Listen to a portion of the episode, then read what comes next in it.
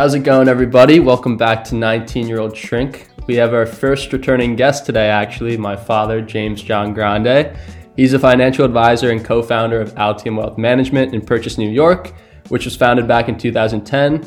Last talk we had, I said we aren't going to be talking too much about finance, but today is the day that we do uh, because I think it's so important to understand building financial freedom because it has such a spillover effect into other areas of our life. And today we'll learn about the good and bad habits that we might have when it comes to money and how to start spending more time focusing on the good ones. And also learning the importance of the compounding effect as it relates to money and also just saving, investing, and just having a better understanding of our financial world in general. And being a college kid, uh, this has become more important as I've gotten older, definitely. So this is great to hear for all ages, no matter how young. So thanks for joining, Dad. Sure. Thanks for having me, Will. Excited to be back. Great. So uh, the first question I have for you is like, money means a lot of different things to different people. So what does money mean to you? To me, um, money means really uh, security and, and probably freedom, right? I think uh, money is a means to an end. It allows you to to do things for other people. It allows personally for me, it allows me to help people, and it allows me to really have that security to know that that I can live a comfortable life without worrying about running out of money. So it's a really money is just a means to an end. It's not really the end in and of itself. It's that security and freedom that it gives you, and for me, the ability to help other people. And how did you start out in the industry? I get teased a lot uh, I, by my partners about this. Um, I, I, got out of University of Maryland with a degree in finance. Uh, I had not had any internships. I was good at math and I, I, I like people a lot, right? And I got a call in the caddy house. Um, I caddied for 10 years over the summers. And all of a sudden the phone rings and I said, Hey, James, it's, uh, it's a call for you. Call for me. What are you talking about? And it was a, a friend of the family, Marty Glenn. And Marty um, was my mom's roommate from college's son. He was from Plattsburgh, New York. Uh, it was odd that he'd be calling. We didn't speak that often on the phone, and it was odd that he would be calling. Something was so urgent that he would have to. Couldn't wait till I got home that night. He had to call me that morning, and he says, "Hey, Jane, I got a two-bedroom apartment, two miles from downtown Burlington. It's got a, a fireplace. End of the complex is Lake Champlain. Your share of the rent is two hundred ninety-one dollars a month.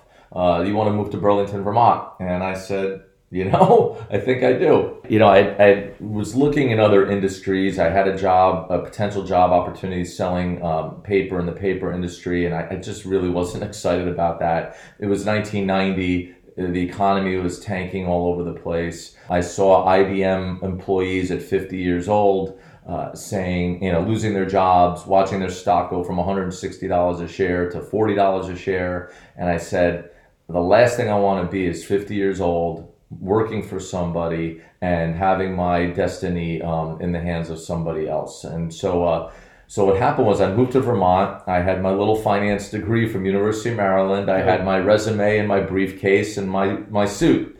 And um, one of my neighbors said, you know, you should look into life insurance or financial services. And um, I called my dad up and, and I said, you know, what do you think of that? And he said, that's the perfect career for you.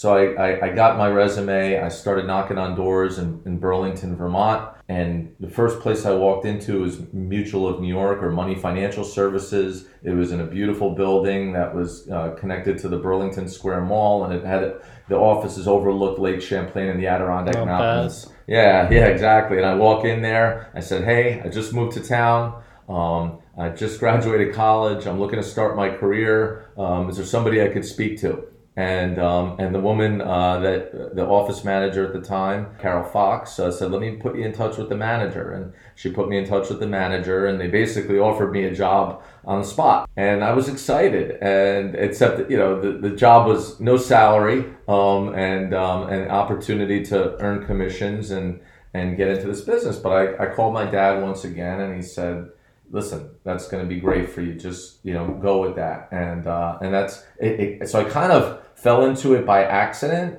but I did know. I, I think intuitively I knew when I got out of college that I was unemployable, and what I and that didn't mean I wasn't capable of working for you know getting a job. It was more free, freedom of my time and independence was always such an important thing for me.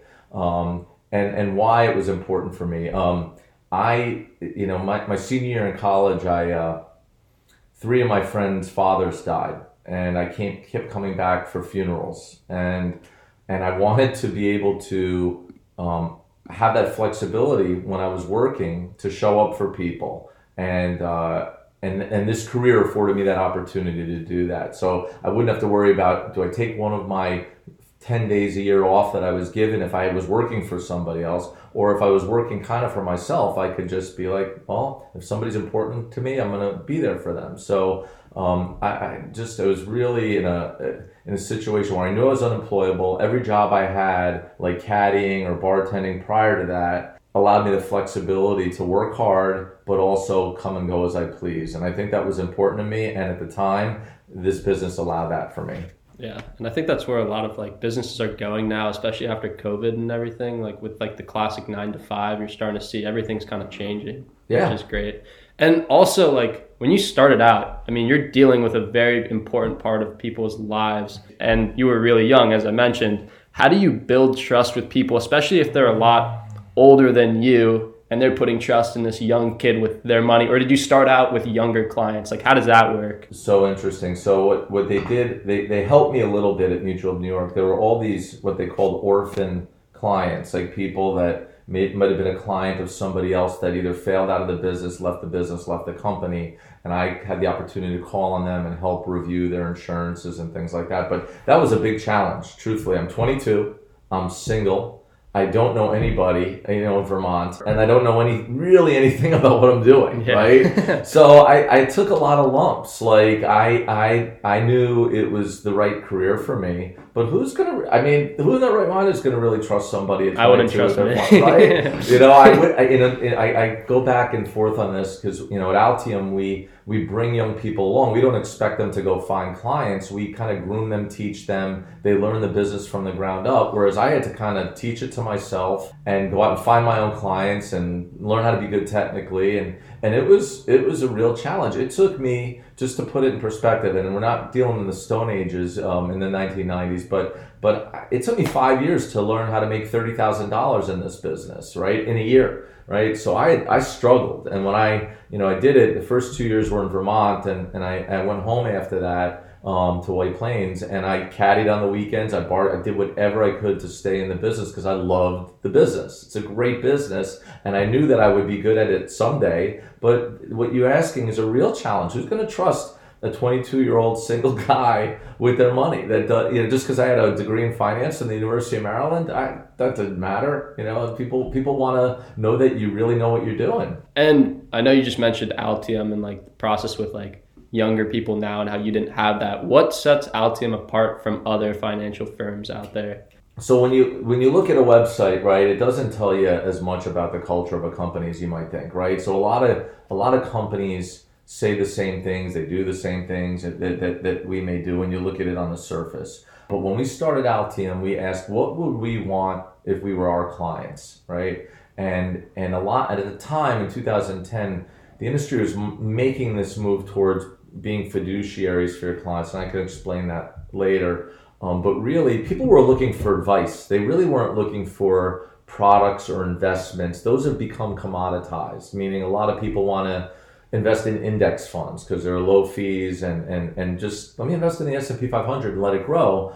But really what people are looking for, not the investments, it, they were looking for the advice, right? And they want to know things like, can I live my life comfortably without the fear of running out of money? If that's not an issue, how do I protect this money for the next generation, like for my kids and my grandkids? And then the third thing is, how should my money be invested to make sure my financial plan is successful. Where Altium sets ourselves apart is um, we built a business based on unique ability, and we built a business that has the same process for each and every client that's consistent and unique. And we cross every T and we dot every I.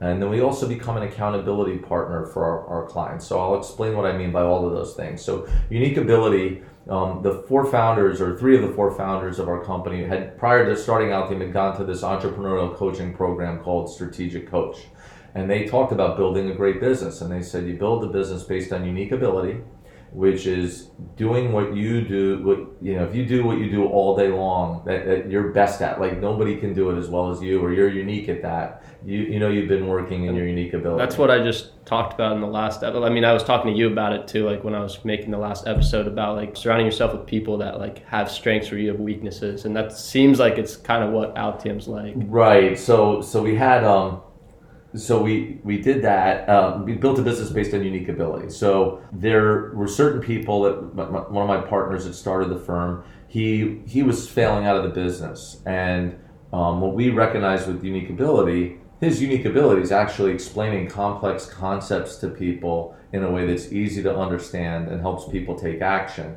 He, it, you know, most of the financial services industry, at least at the time, was very salesy, and I, I myself, I'm more of a business development type sales oriented relational person. This person, my partner Jim, he's really smart, he's really calm, and he's very patient. And he's able to explain things in a way to people that gives them that confidence that he knows what he's doing and it's easy to understand and helps people take action. So what we've done is we've broken out the planning process for different different skill sets. So somebody like myself is very relational, is going to connect to people and make them feel safe and secure, right? Then there's going to be other analytical people on my team that are going to ask all the detail oriented questions about the facts to make sure we understand somebody's financial situation correctly.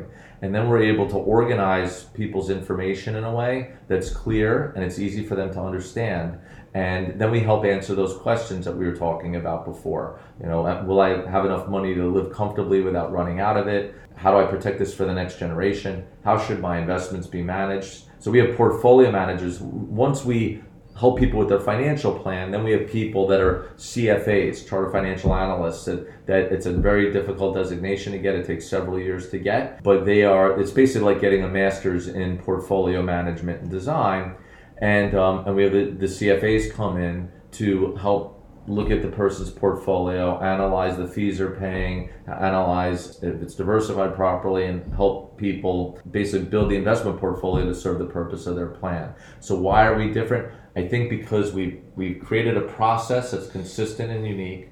We cross every T and dot every I in somebody's financial world, whether we're looking at their insurances, their wills, their trusts, we're looking to protect money for state taxes and things like that. And and we're we deal with busy, successful people, right? And so the hardest part for them is not if they're capable of doing a lot of the work that we do. It's really they don't take the time to get stuff done because they're busy building their business or building their wealth. So we're that accountability partner to keep them on track to accomplish the things that they say that they want to do. So in, in some ways we're coach and psychologists, in some ways we're investment advisors, in some ways we're just accountability partners to make sure that they get everything done that they want to get done. So I think it, it's not just one thing that separates us, it's the, the attention to detail and the combined experience where a lot of firms might say that they do it but they don't have people that just specialize in each of those different areas and bring it together in a way that the clients when they when they sit through our process they go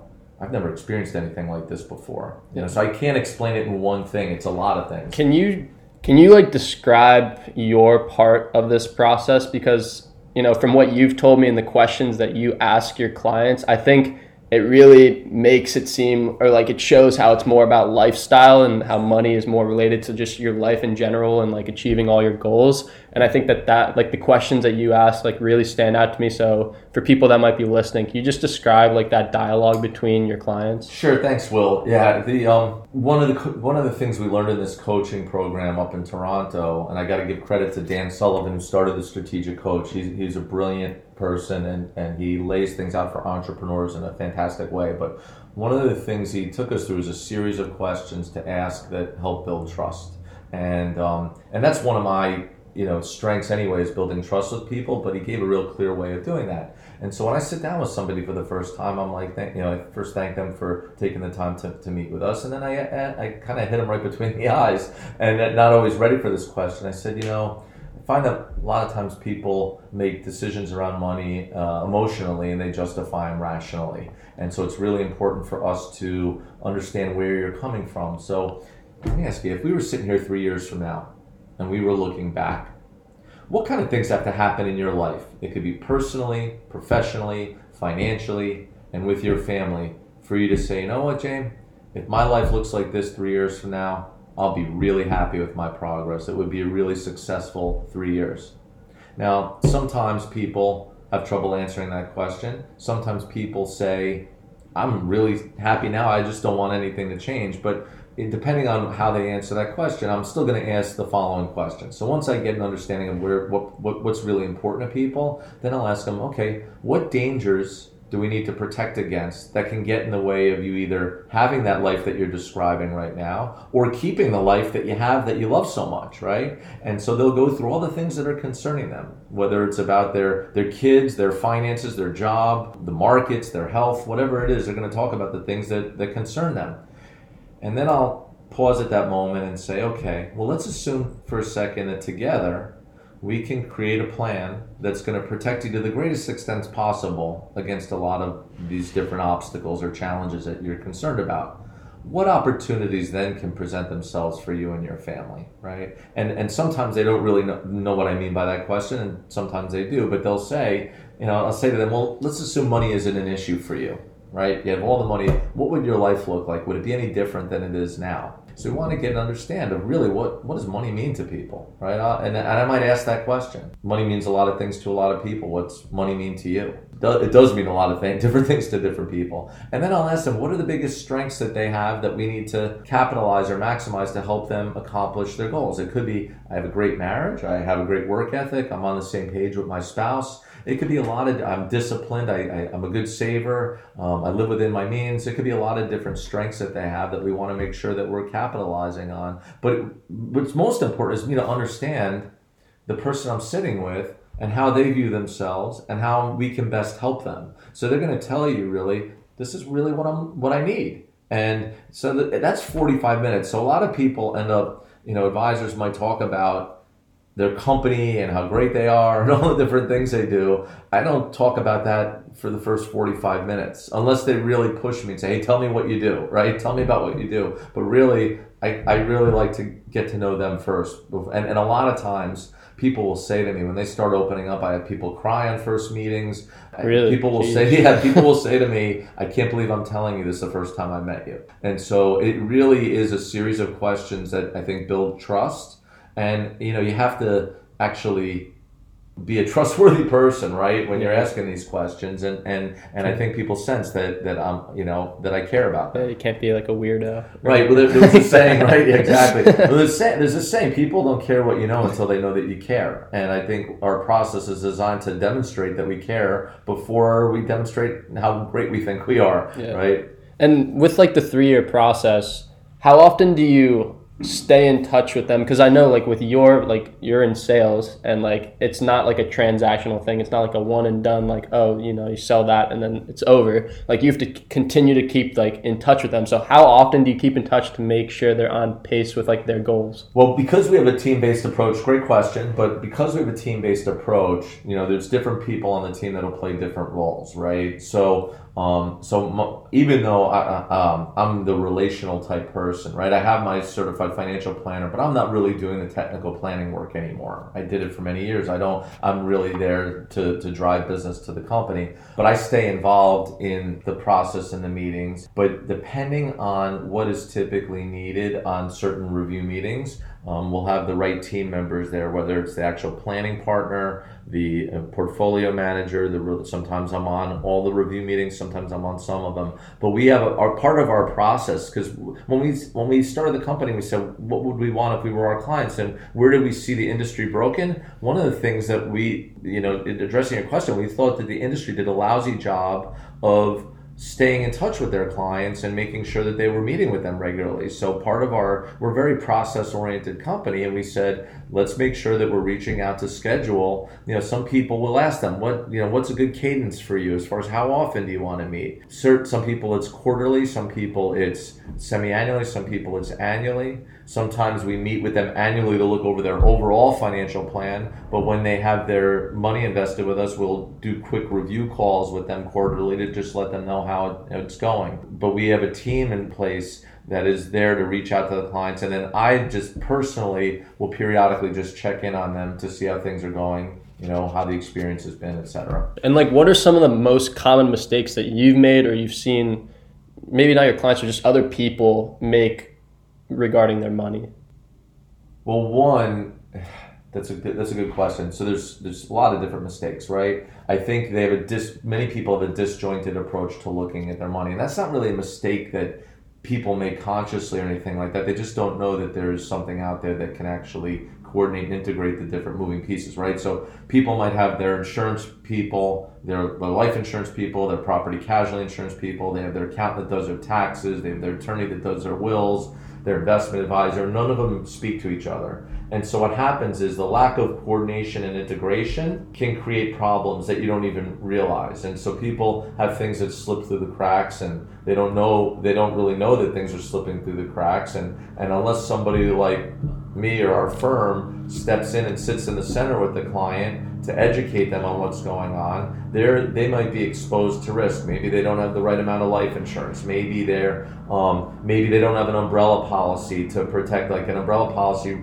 wraps around your car and homeowners insurance. So like if I got in a car accident and killed somebody, and their family sued me, right? Um, if my car insurance only had hundred thousand dollars of liability coverage on it, but I was worth several million dollars, and I didn't. Uh, uh, they could sue me for that several million dollars and maybe get it, right? But if I have an umbrella policy for several million dollars, that that kind of protects me a bit, right? So sometimes we just see disjointed coverages. So we see people that don't have enough life insurance. And, and the way we look at life insurance is you want to have what's called your human life value. So if somebody's making $250,000 a year and they're in their 30s, we would say, well, if they, they were killed, they had young children, right? What lump sum of money would generate that $250,000 a year for the family? Somewhere around five, six, seven million dollars is the amount that would generate that income for the family to replace what was lost. Oftentimes, we'll see people that make two hundred fifty thousand dollars have one million, maybe two, maybe half a million dollars of coverage. So things like that, but also just people don't get in the habit of of, of paying themselves first by saving. They might put money in a 401k, right? But then they don't build up liquidity and, um, and they just spend without really creating a budget, right? Um, I think it's really important to look at your income and really focus on a, a saving goal first because when you save early and often, you really can the compounding effect does take an effect and makes life a lot easier. So there's a saying right? We talk about hard easy. When you make the hard decisions first okay everything is easy later. And what i mean is the hard decision is when i get a raise right? If i'm an employee somewhere and i get a raise and I, instead of saying, let me buy a bigger house or let me buy a better car, I say, let me take that raise and save it and put it away. Versus um, the easy decision, which is, oh, I'm, I'm going to get a new car. I'm going to go do this new thing. What happens is when you keep making that easy decision, the thing you want in the short term, the long term becomes a lot harder, right? So what we really help people with is getting one of the things we help people with is getting the discipline to, to build that security for themselves. So can you like describe the power of the compounding effect? Sure. Com- compounding effect is in, in, any aspect of your life, right? It could be calories that you take in and eat, the you know the money that you save, or just the habits that you do. If you want to do 100 push-ups a day over a period of time, you're gonna you're gonna develop a great great body and physique after a period of time. But with money, right? What what one of the bigger mistakes, so getting back to mistakes, is for young younger people to wait to start saving. Right when you're in your 20s, you want to go out, you want to have fun, you want to party, you want to do things, which is all great. But I would say the cost of waiting can be really significant, right? So I just took a look at the S&P 500 returns, and they gave them in 30-year clips, and all of those 30-year clips were between like 9.6 and 10.6 percent over the you know from like 26 to 56, from 1956 to 86, and 86 to 2016. So I, would say let's just say for a second that the S&P 500 averaged 10 percent a year returns over that period of time over the last hundred years, pretty much. So if we if we said, okay, when I get out of college, I'm, I'm going to wait six or seven years. I'm going to have fun in my 20s, and then I'll start saving, right? And at, and at 29 years old, you start saving five thousand dollars a year into an investment account that, that is in the S&P 500 index. So we'll just buy the S&P 500, and it averages 10% a year. So if I if I do that for 33 years, so from when I'm 29 to age 62, 5000 each and every year, earning 10% for 33 years, would have grown to $1,111,257. However, if I started at age 22 years old and saved that five, same $5,000 a year, so it would have been an extra 35,000 that I saved or put away. But if I did it for 40 years, right, because I started at 22 and went to age 62, putting the same 5,000, earning the same 10% a year, instead of having 1.1 million when I was at 62 years old, I'd have $2,212,963, right? So double the amount of money. By waiting seven years, it cost me half of my wealth. So the compound effect, the longer you invest and you're building up that money for, the, the greater, all the growth is in the last 7, 10, 15 years. It's all towards the end. So for a while, you might just seem like you're doing nothing. And then all of a sudden, things start to take off. So the habits have to start earlier and be consistent. And then over time, and you have to have the patience and and over time things will really compound and grow for you. So imagine if you started saving 10000 a year or $20000 a year right? And you started putting money away and you made sacrifices. So right so but when you have that sacrifice and you can build up that pile of money it gives you that freedom that we're talking about. So it goes back to that hard easy. Is it hard for a 22 year old to go out and save $5000 a year? Probably right? Okay? But but if they do that things get a lot easier later. Think about when they're 62; they have twice as twice the amount of money just by putting an extra five thousand dollars a year earlier. Um, so, the, so it's really important to get in the habit because the compounding effect really, really has the biggest impact in the later years. So, with the compounding effect, as you just mentioned, you know, sometimes you might not see that wealth come you know, until you're a lot older. You know, you spend all these years saving, you don't see like the results right away. But what do you think is like, what are the most common traits that you see in the most wealthy people out there? The ones that have built it for themselves, I can speak to more than the ones that inherited it, right? But, um, but I will say, um, the ones that build it for themselves, they first have the discipline to, to save and, and sac- make sacrifice, right? But then you know, there was a great book I read like 20 years ago called Rich Dad Poor Dad by Robert Kiyosaki. And some of the things I learned in there were really, really impactful. Um, and his second book, I think, was called Cash Flow Quadrant. Um, another good book to read for young people, especially if you can kind of at least get the concepts that he's talking about, then it would be really helpful. But, you know, the rules are made, all the rules the government make are made for real estate owners and business owners, right, or investors right? And all the tax rules, all the government rules are made for, for, for those people, right? So there's two things that are really important. There are two questions you can ask yourself.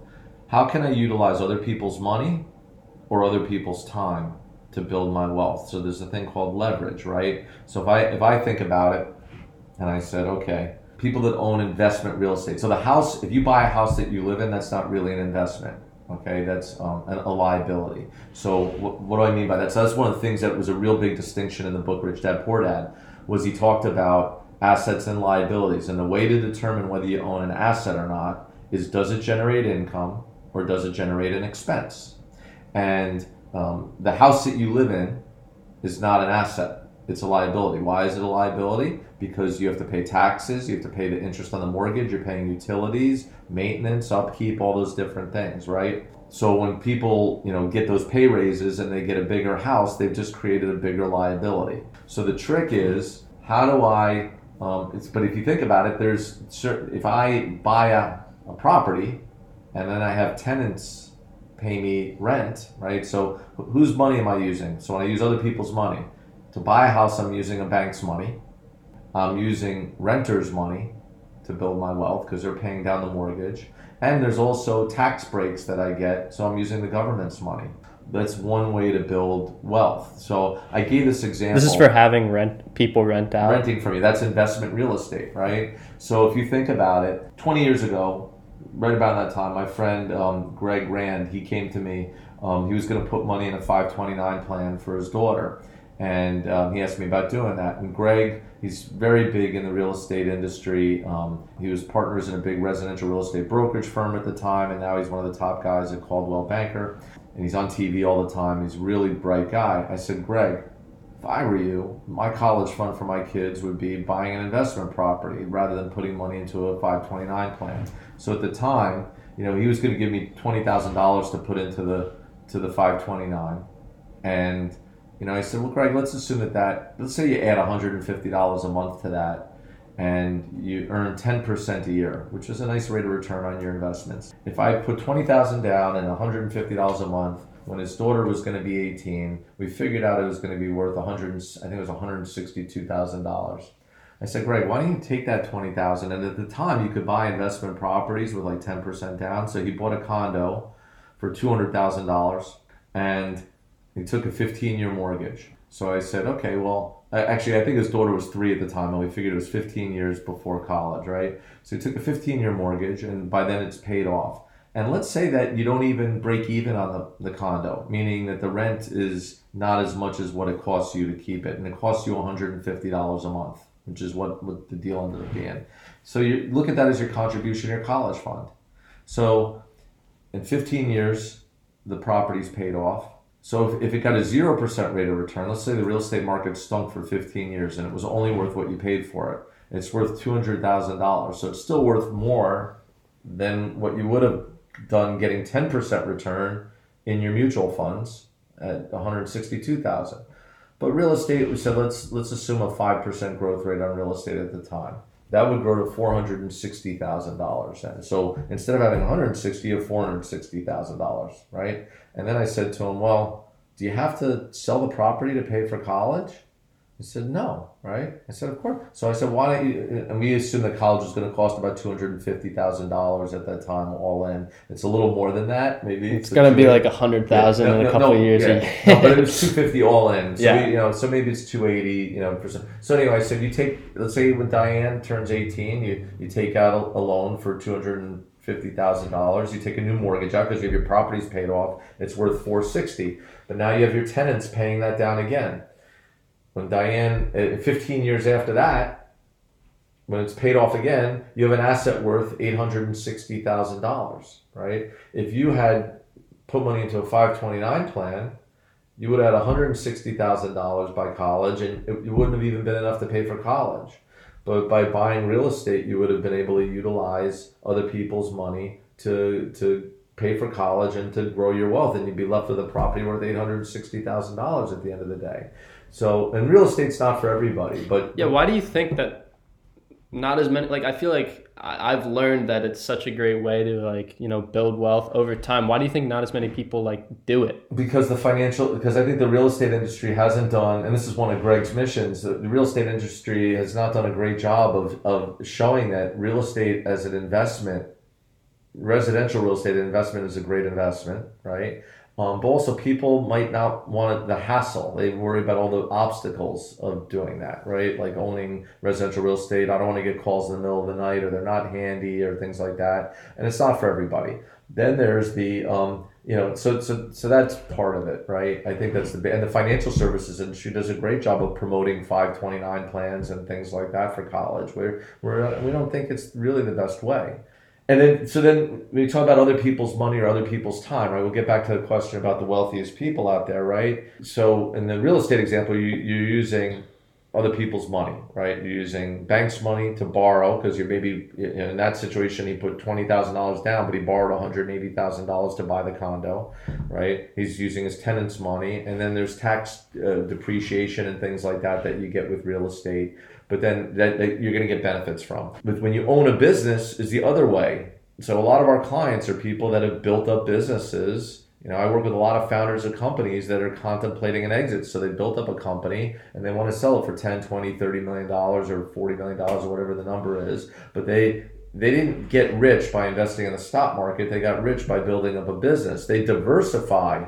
in the stock market. So entrepreneurs, right? If you think about the rules are made for entrepreneurs, there's a lot of tax breaks that you get as an entrepreneur, right? Because you're taking a lot of risk, but you're leveraging other people's time, right? The reason why Altium has grown so much, it's not because of me, it's because of the combined efforts of every employee that we have, and they all play a role on that. So I've leveraged my time by utilizing other people's time and to help the company grow. And so we've built up a, a, a, successful company as a result. So if you think about it, those are the two biggest ways to build wealth is by owning business or owning investment real estate. You diversify in the stock market. You don't. You can get. Listen, you can build up significant wealth by being a. If you're an employee, being a disciplined saver and taking a percentage of what you make and putting it away, you can build up a very nice life for yourself. But when you ask me who the wealthiest people are, they're the ones that have built it through um, owning businesses and owning real estate. Yeah. So you've talked about how building a business or owning real estate or real estate investment is like the best ways to build wealth um, over a long period of time. But for the average employee that you know wants to build financial security but doesn't want to own their own business or invest in real estate, how do you recommend they do that? I, I would just say once again, it's about getting the good habits of um, delaying gratification in some areas. So paying yourself first, right? putting money in a 401k, certainly up to the, the mat point where you're getting a match, but I would say put as much as you can into that uh, 401k. But also then, you know, you want to build, the first thing you want to do is build liquidity, right? So begin saving money into things like a money market just to build up that security so that if you lose your job or or you know you own a house and like there's repairs that need to be done you want to have access to liquidity first. And once you build up six months to a year savings then you start investing in things like mutual funds or stocks or things like that and and you want to i would say certainly saving 20% of your income. Now for young people living with their parents you should be saving like 80% of your income. But once you're out on your own you want to try and have that goal of saving 20% of your income. And if you do that you're going to build up a very financially successful life. So if you save that 20% first you will build financial security. And that gives you options that gives you freedom and that gives you ability to do the things that you want. So i think that's really important. And also for for people that want to, you know, save a lot of money, what are some of the expenses that we usually think we can't control, but often we can? Well, from, uh, from a financial standpoint, one of the things that you should always look at is the fees that you're paying, right? It's one thing to pay fees to an advisor that's really doing a great job, right? And then there's other thing paying fees to different mutual funds or, or, or that aren't really performing or, or uh, beating the S&P 500. So we find a lot of people, we recommend looking at index investing. And there are ways to do that with an advisor too that can be very valuable and beneficial. But watching your fees, like a 1% rate of return over that period of time, just to give you an example, right? That same 40 year example, if I only earn 9% instead of 10%, on my money over that 40 year period of time. Instead of having 2.2 million, I would have had 1.689 million, right? So That's crazy. So that just 1% return difference over that 40 years was half a million dollars of wealth, right? So we have to really keep an eye on the fees that we're paying there. But I just think it's it's just everything like making the little choices. Do I go out to dinner tonight? Do I order takeout? Do I bring my lunch to work, right? For the average employee, just being smart. Do you know? Do I have to get the most expensive car, or if I save a, a, an extra hundred dollars a month on the car that I get, you know, will that what will that mean over time, right? It has those decisions. Those they seem like little decisions, but if you make them consistently over time, it makes a, makes a huge impact, right? You just saw that one percent difference on that on, on a five thousand dollar a year annual savings rate over a 40 year period of time, a 1% difference in your earnings is half a million dollars to you, right? So, like, there are a lot of so little changes that you don't see. The problem is you don't see them for a long time. So, you have to have the faith that if you stick with whatever plan that you're doing, that over time it, it, it works out. But as far as costs go, I just think being smart about the interest that you're paying on mortgages and one of the things that people do is they want to have a mortgage that pays down their principal but right now with interest rates being so low i wouldn't i would i would get an interest only mortgage and i would take that difference in money that would have been going to my mortgage payment and putting that into an investment account and just compound it over time. If I'm paying 3% on my mortgage, why do I want to prepay that and get that down? If I can earn 10% elsewhere with that extra money, I can always pay off my mortgage sooner but with money that I've been putting away into mutual funds or stocks or things like that over a period of time. So they're just things that you can do.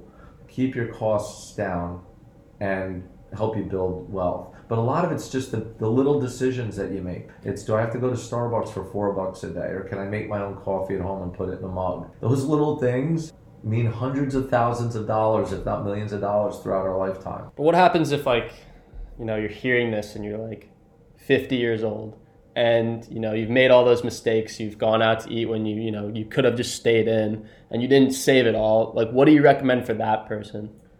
You know i think it, it really becomes a challenge right for people. And the sooner that you you know so one of the biggest expenses that people have is their home. If they've lived in a home for a long time they might be emotionally attached to it. But the sooner that they get out downsize where they're living, keep their housing costs as low as possible would be really, really helpful, right? Because you have taxes, interest payments, maintenance, utilities, and things like that. Sometimes even selling your house and renting. Like if somebody has a house that, that's paid off and it's uh, a million dollars and, and, and it costs them $3,000 a month to maintain their house between the taxes and everything else. Well, now, if I sell that house and it's worth a million dollars, and let's say to rent a place in, in, in where I, am I'm, I'm living right now costs me $4,000 a month or $50,000 a year. That million dollars could generate that $50,000 a year that you're paying in rent. And now you've saved the money that, because you've unlocked that asset and now you can have that $3,000 a month that you were spending to upkeep your house. You don't have to spend that anymore. So basically, you're living without the expense of the $3,000 a month, and your assets are paying for your rent. So there are different things that you can do to improve your situation. But one of the things you really have to look at is, you know, a lot of times people get to 50 also and they've been raising their kids. Kids are expensive. So at that point, when that stops, they might have freed up cash flow they just might have to play catch up and just say, you know what? This money that I've been spending raising my kids, I now have to save that for the next 10 years or so or 15 years. And once again, you know, kids kids are expensive. They might be able to build up a lot of financial security over that 10 or 15 year period of time by saving the money that they were spending on raising their children. Yeah, this is definitely really like eye opening because I wish they taught this type of stuff in school, like your own personal finance. It's something that I think is so important and so applicable to every area of your life. And I just want to thank you, Dad, for talking to me about this because it's helped me a lot. And I'm happy I have someone in the house to, you know, discuss this and walk me through it. Um, but do you have any other final comments, you know, to send listeners off with? Well, I, it's funny that you said that. I, I, I agree 100% that I think the schools really should make personal finance a requirement in college, right? And in high school. I think the earlier that you teach kids about money and how to manage it, the better our country will be. But at, but at the same time, part of the reason why I got into the business, truthfully, is because my dad was struggling financially at the time. And I said, so even if I'm a miserable failure in this business, I want to at least learn as much as I can about personal finance so I didn't make the same mistakes my dad made. And so, one of the things I would say is just if you're, if you're a young person, do whatever you can. You don't have to be a, a financial guru or financial whiz, right? But just do as much as you can to educate yourself and and learn the good habits to build over time but learn about insurances learn about investments. You don't have to once again you don't have to be an expert but you want to be able to know the right questions to ask a financial advisor when you're in a situation to have one um, but really just getting the good habits of, of saving at a young age and educating yourself and learning about this stuff. It doesn't have to be a full-time job but if you do a little bit of reading you know, over a period of time, you're going to end up getting a working knowledge that'll be really beneficial to you over time. The last thing you want to do is put your head in the sand and forget about it. You really want to educate yourself. Yeah, and even if you're like in high school or like early college years, even if you're not putting away a lot of money a month, like if you just put down like like nothing crazy, maybe like $50 or $100 a month, and like you, as long as you're just building that habit and then once you start making more money you already have that habit you're used to it and then by that time you can like start actually putting in like a, a greater amount of money which i think is huge. And like again dad i just want to thank you for joining because i just think it's so important because money like you know you can just look at it as like just like one thing but it opens up so many possibilities you know in your life. And like i know when i'm not making money like i can definitely tell like i feel less free. So i do appreciate you talking today Yeah, well, thanks so much. It's been a lot of fun. You asked really great, great questions, and uh, I'm glad that you're learning this stuff at 19 and 20, now 20 years old, um, Yeah. so that you can compound this and, and you can get off the payroll over here. You know Nah, no, I mean? that's never happened. um, but awesome. And, you know, for anybody, again, that's interested in starting their own podcast and putting out their own message, I attached a Buzzsprout link. So start your own account today. Also, if you want to reach out to me, have any questions, 19 year old Trink podcast on Instagram, and my personal page is WJG23. But thanks again, guys, and have a great rest of your day. Take care.